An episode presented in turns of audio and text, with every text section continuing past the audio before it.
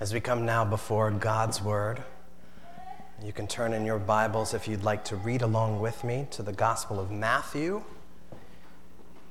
in chapter 27. Uh, Matthew's the first book of the Old Te- or of the New Testament. Or you can just listen along, but if you'd like to read, it's Matthew chapter 27. Last week we we ended our read through the book of Esther. And before we start a new series, um, today we want to pause here in the events of Easter and the resurrection of Jesus. Uh, so before we read, would you please, please pray with me? Our God, we know that your word is living and active and it is this way because you, Jesus, are living and active. Would you work in us now by your Spirit? Help us to hear your word and to believe. We ask all of this in Jesus' name. Amen. We'll start in Matthew chapter uh, 27, beginning in verse 62 and then read through a good part of, of chapter 28. But this is Matthew 27, beginning in verse 62. The next day, that is after the day of preparation, the chief priests and the Pharisees gathered before Pilate and said, Sir, we remember how that impostor said while he was still alive, After three days I will rise. Therefore, order the tomb to be made secure until the third day, lest his disciples go and steal him away and tell the people he's risen from the dead. And the last fraud will be worse than the first. Pilate said to them, You have a guard of soldiers. Go, make it as secure as you can. So they went and made the tomb secure by sealing the stone and setting a guard. Now, after the Sabbath, toward the dawn of the first day of the week, Mary Magdalene and the other Mary went to see the tomb, and behold, there was a great earthquake. For an angel of the Lord descended from heaven and came and rolled back the stone and sat on it. His appearance, his appearance was like lightning, and his clothing white as snow. And for fear of him, the guards trembled and became like dead men. But the angel said to the women, Don't be afraid, for I know that you seek Jesus who was crucified. He's not here, for he's risen, as he said. Come see the place where he lay. Then go quickly and tell his disciples that he has risen from the dead. And behold, he is going before you to Galilee. There you will see him. See, I've told you. So they departed quickly from the tomb with fear and great joy and ran to tell his disciples. And behold, Jesus met them and said, Greetings. And they came up and took hold of his feet and worshiped him. Then Jesus said to them, Don't be afraid. Go and tell my brothers to go to Galilee, and there they will see me. While they were going, behold, some of the guard went into the city and told the chief priests all that had taken place. And when they had assembled with the elders and taken counsel, they gave a sufficient sum of money to the soldiers and said, Tell people his disciples came by night and stole him away while we were asleep. And if this comes to the governor's ears, we will satisfy him and keep you out of trouble. So they took the money and did as they were directed. And this story has been spread among the Jews to this day. This is God's word. So, here in this section of Matthew, we've got uh, three scenes which are connected. They're sandwiched together. That's the structure. The first scene happens on, on Saturday, when the body of Jesus is still in the tomb, and that's when uh, the guards are set at the tomb. And the second scene is on Sunday, the third day. Uh, Jesus was crucified on Friday. That's the first day. And, and Friday, Saturday, on the third day, uh, he's resurrected. And so we see in the second scene the resurrection of Jesus, the Easter event. And then in the final scene, the third one, we see the report of the guards about what had happened there in that second scene. So that's the structure here. We know in the Bible that there are four Gospels Matthew, Mark, Luke, and John, and these are written accounts of the life and death and life again of Jesus. And so, just as if any one of us were writing about someone else that we know, uh, none of them can record everything about the life of Jesus. That would be impossible. And so, uh, these gospel writers, to an extent, have to be selective about what they tell in the life of Jesus. So, they emphasize through their gospels different aspects of the ministry of Jesus. They're, even though they're different in their focus sometimes, they still all agree with each other and cohere with each other. And, and, and they focus on the same big events. Uh, so we see in all four Gospels the Easter event of the resurrection of Jesus.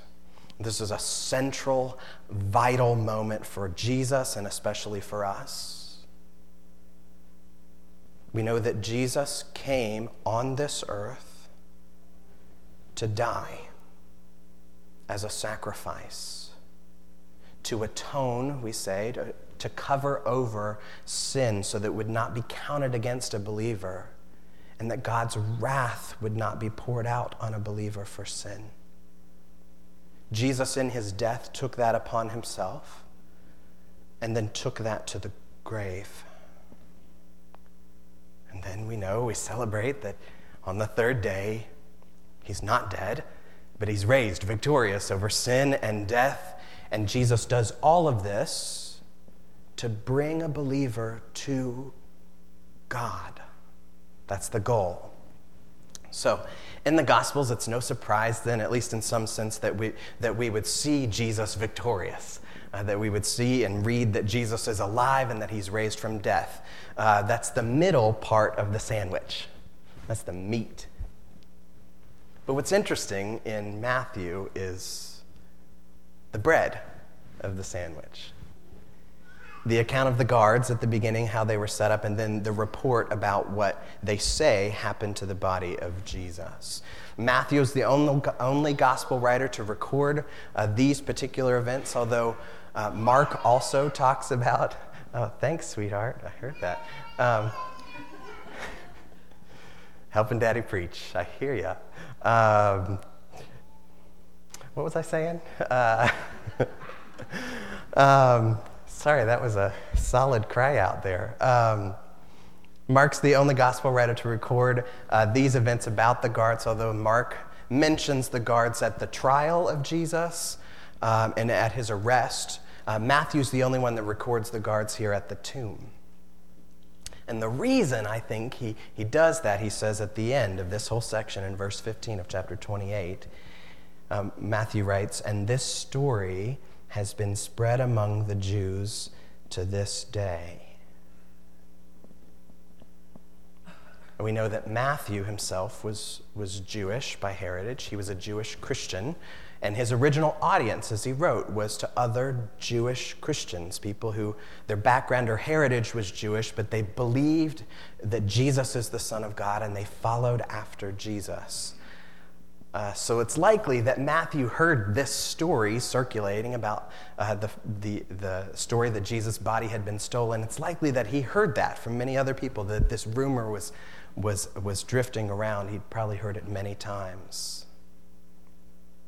So here now, Matthew is including a response to those particular rumors. He gives here what we call an apology, or an apologetic, is another way to say it. Uh, when, we, when we use the word apology here in this context, it's not that he's saying he's sorry, that's a different use of the word. Uh, he's not saying, you know, my sister was like that when, when I came in the room. You know, she's crying and, oh, I'm so sorry. That's not, that's not what we're talking about. His apology, when, he, when he's doing an apology here, he's really giving us a defense, a justification, a reasonable case based on the events and the evidence. So, apology is common in courtroom settings, even now, but even back in the day of Jesus. There's an accusation against uh, the person who needs to defend themselves, and then there's a defense or an apology, and the person's to present an argument to be weighed by the court. Uh, that happened for the Apostle Paul uh, later when he was on trial before King Agrippa. Uh, he was on trial for preaching that Jesus was and is the Son of God. And he makes this very big apology in Acts chapter 26. It starts in verse 1. I won't read this, this whole thing, but I'll pick up the end of his apology or his defense um, in Acts 26, starting in verse, he starts in verse 1, but we'll start in verse 21. Paul says this For this reason, the Jews seized me in the temple and tried to kill me. And to this day, I've had the help that comes from God. And so I stand here testifying both to small and great, saying nothing but what the prophets and Moses said would come to pass that the Christ must suffer, and that by being the first to rise from the dead, he would proclaim light both to our people and to the Gentiles. And as Paul was saying these things in his defense, Festus said with a loud voice, Paul, you're out of your mind. Your great learning is driving you out of your mind. But Paul said, I'm not out of my mind, most excellent Festus, but I am speaking true and rational words. For the king knows about these things, and to him I speak boldly. For I am persuaded that none of these things has escaped his notice. For this has not been done in a corner. In other words, as Paul's making his defense, his apology, his reasoned case, he says, What I'm saying is true and rational. It's reasonable. And, and, none of this that I'm saying, none that's happened has been done in a corner. In other words, those who proclaim uh, Jesus as the Son of God, Christians, including Paul, uh, are not doing this tucked away in a corner secretively somewhere. All of this is out in the open, on display, to be seen, to be examined, to be considered. Matthew does the similar thing in making his apologies, making a reasonable case to the accusation that Jesus is still dead, but that his body had been stolen.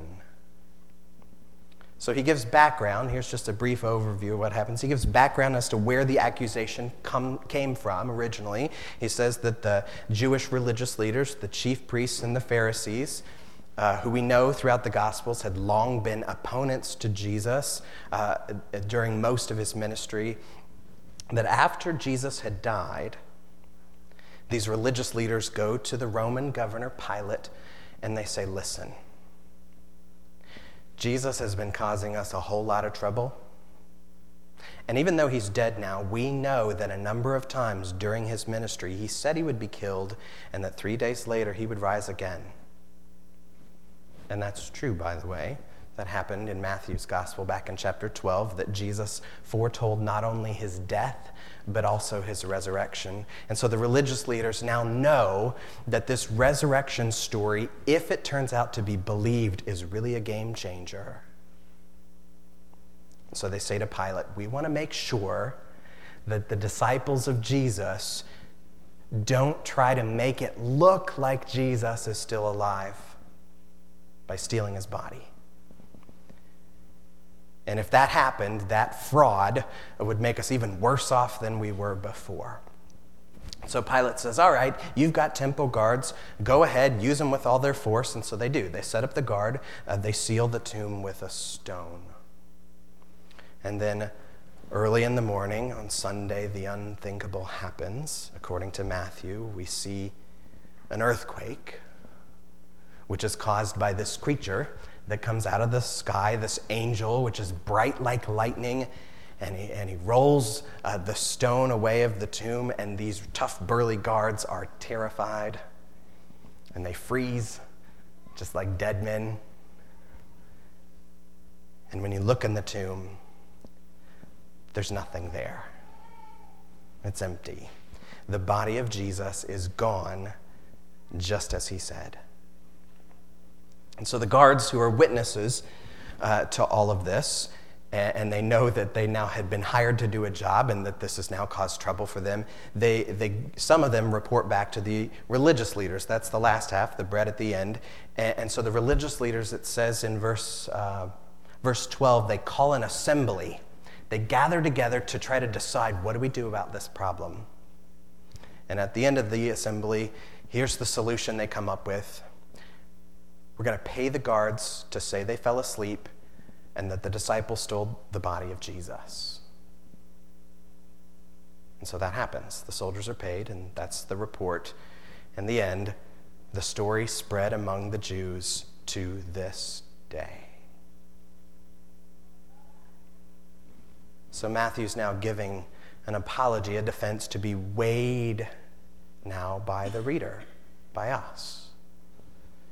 He knows, Matthew knows, just like we know, that all of the Pharisees and all that the opponents of Jesus have to do to prove their accusations against Jesus and to stop this rapidly growing movement in the follower of Jesus, all they have to do is just produce the body of Jesus. All you have to do to say that he's really dead is go, here he, here he is. He's dead. He's not alive. Look, here's the body. But they can't do that. For some reason, the body's gone. So they need a different explanation other than uh, the resurrection of Jesus, and their best attempt to explain it is to say the soldiers fell asleep and that the followers stole the body in the middle of the night. That's their answer that the body was just taken. Never mind the fact that uh, the soldiers know that if they actually fell asleep on the job, that not only would they lose their job in that culture, uh, they could be sent to prison or killed by the ones who hired them. Never mind the fact uh, that if they really slept, they would have no idea what actually happened, whether, whether the body was stolen or whether the body was raised or otherwise. Uh, never mind the fact that to move the stone, which by the way is sealed, the stone which weighs over 1,000 pounds, think 80 average bowling balls kind of melted together into one, to move all of that and the full dead body of a grown man would have taken lots of people, lots of effort, time, and noise in the middle of the night. And never mind the fact that the soldiers don't bother to hunt or to search for the disciples and the claimed stolen body of Jesus, but they go straight to the religious leaders. And never mind the fact that by the edict of Caesar, uh, grave robbing is a capital offense. And so you could be uh, killed, punished by death, and that's a huge risk if Jesus is not really alive. Never mind the fact that if the disciples stole the body of Jesus, they know that he isn't true, that he is dead wrong and all of this is a lie. And yet, those same disciples still follow Jesus after his death, and many of them are martyred for a thing that in this story they, they know not to be true. Never mind the fact that hundreds of people in different times and in different places in the days after the death of Jesus report coherent accounts of seeing Jesus alive, that they walked with him, ate with him, talked with him, and touched his living body. Never mind all of that. They fell asleep. We, we fell asleep. They stole the body. That's the end.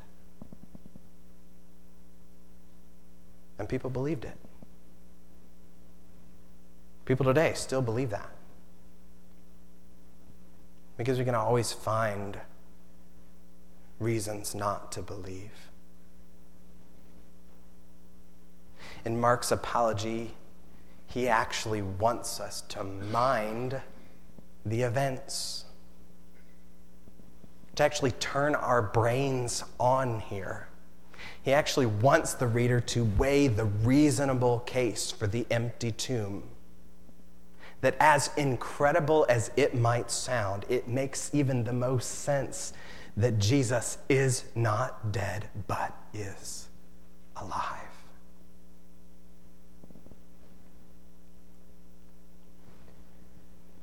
You can probably see the irony in these accounts that the chief priests and the Pharisees, at the beginning, they call uh, these events of Jesus a fraud.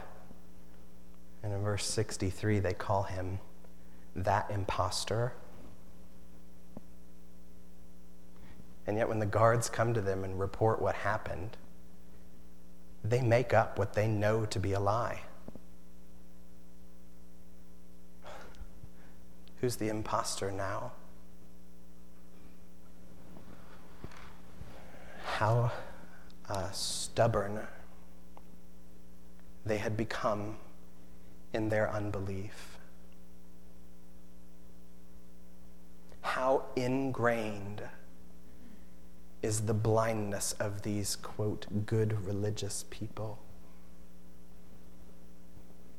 That they see just what they want to see and convince themselves that they're doing the right thing. They're handcuffed by their own hard hearts. How sad is that?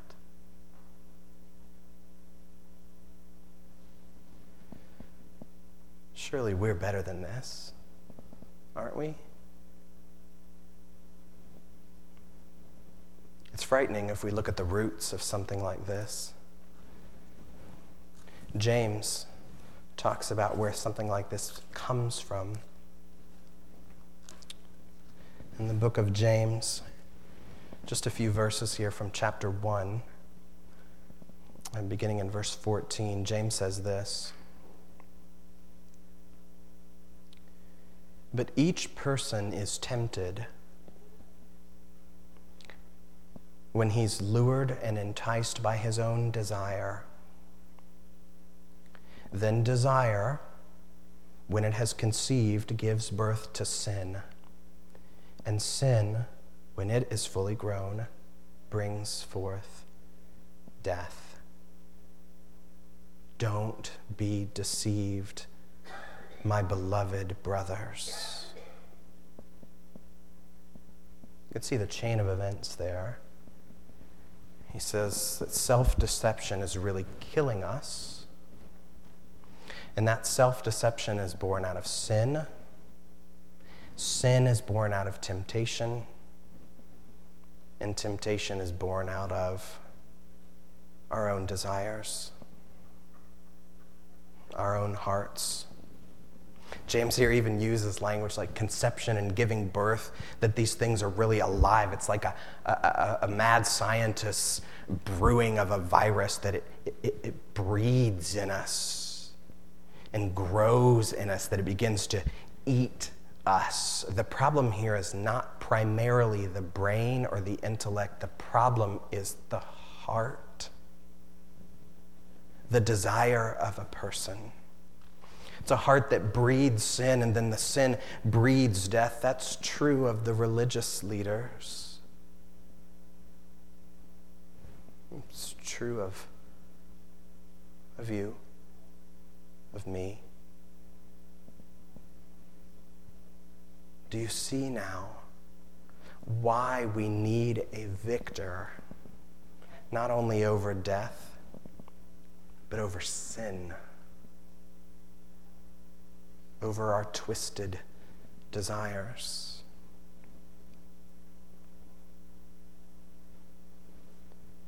Now, I've said all of that to get us here so if you went off somewhere about a crock pot that's cooking in your mind, okay, come back. We, we did all of this to get to this point. We climbed the mountain, so now let's look at what we can see from the top. Even though Matthew, in his gospel, and others are making a good and reasonable apology or defense, which helps us uh, to see the resur- that the resurrection of Jesus is not based on blind belief It is not based on unexamined acceptance, and it is not based on irrational religion, but belief in the resurrection of Jesus is actually logical faith. It actually gives us confidence to see that this is really true, that these things actually happened in history. Even though Matthew does all of that with a reasonable case still, reason is not the primary emphasis of the Gospels. When Jesus on the third day rose bodily, alive and well, those who met him did not peek over their glasses and go, Ah, this is logically true. And what a solid argument has now been made. Ah, yes, now I believe. That's not their response. Look at what is their response. Verse 9. And behold, Jesus met them and said, Greetings. And they came up and took hold of his feet and worshiped him.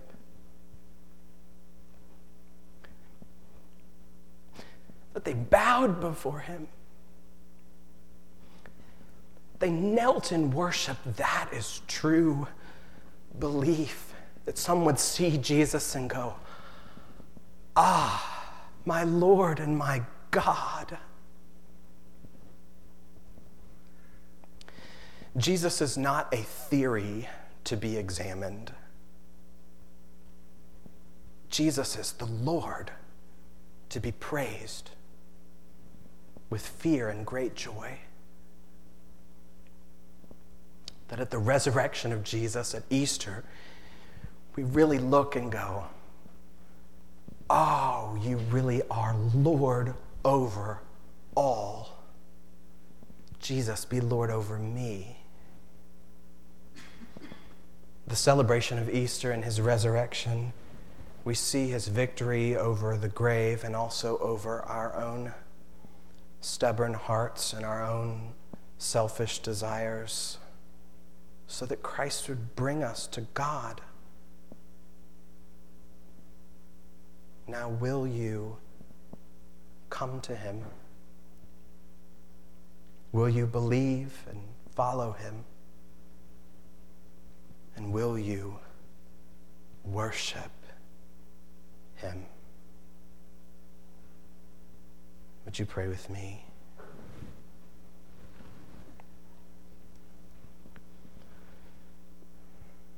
Our Lord, we know that your resurrection is true. Would you overcome our unbelief? Be victorious over us and lead us by your grace and power to your throne to worship you as God. Lord, now as we come to the table that you've set before us, would you set aside this bread and this juice as holy? Would you humble us?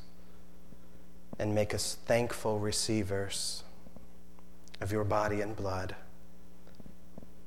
We ask all of this in Jesus' name. Amen.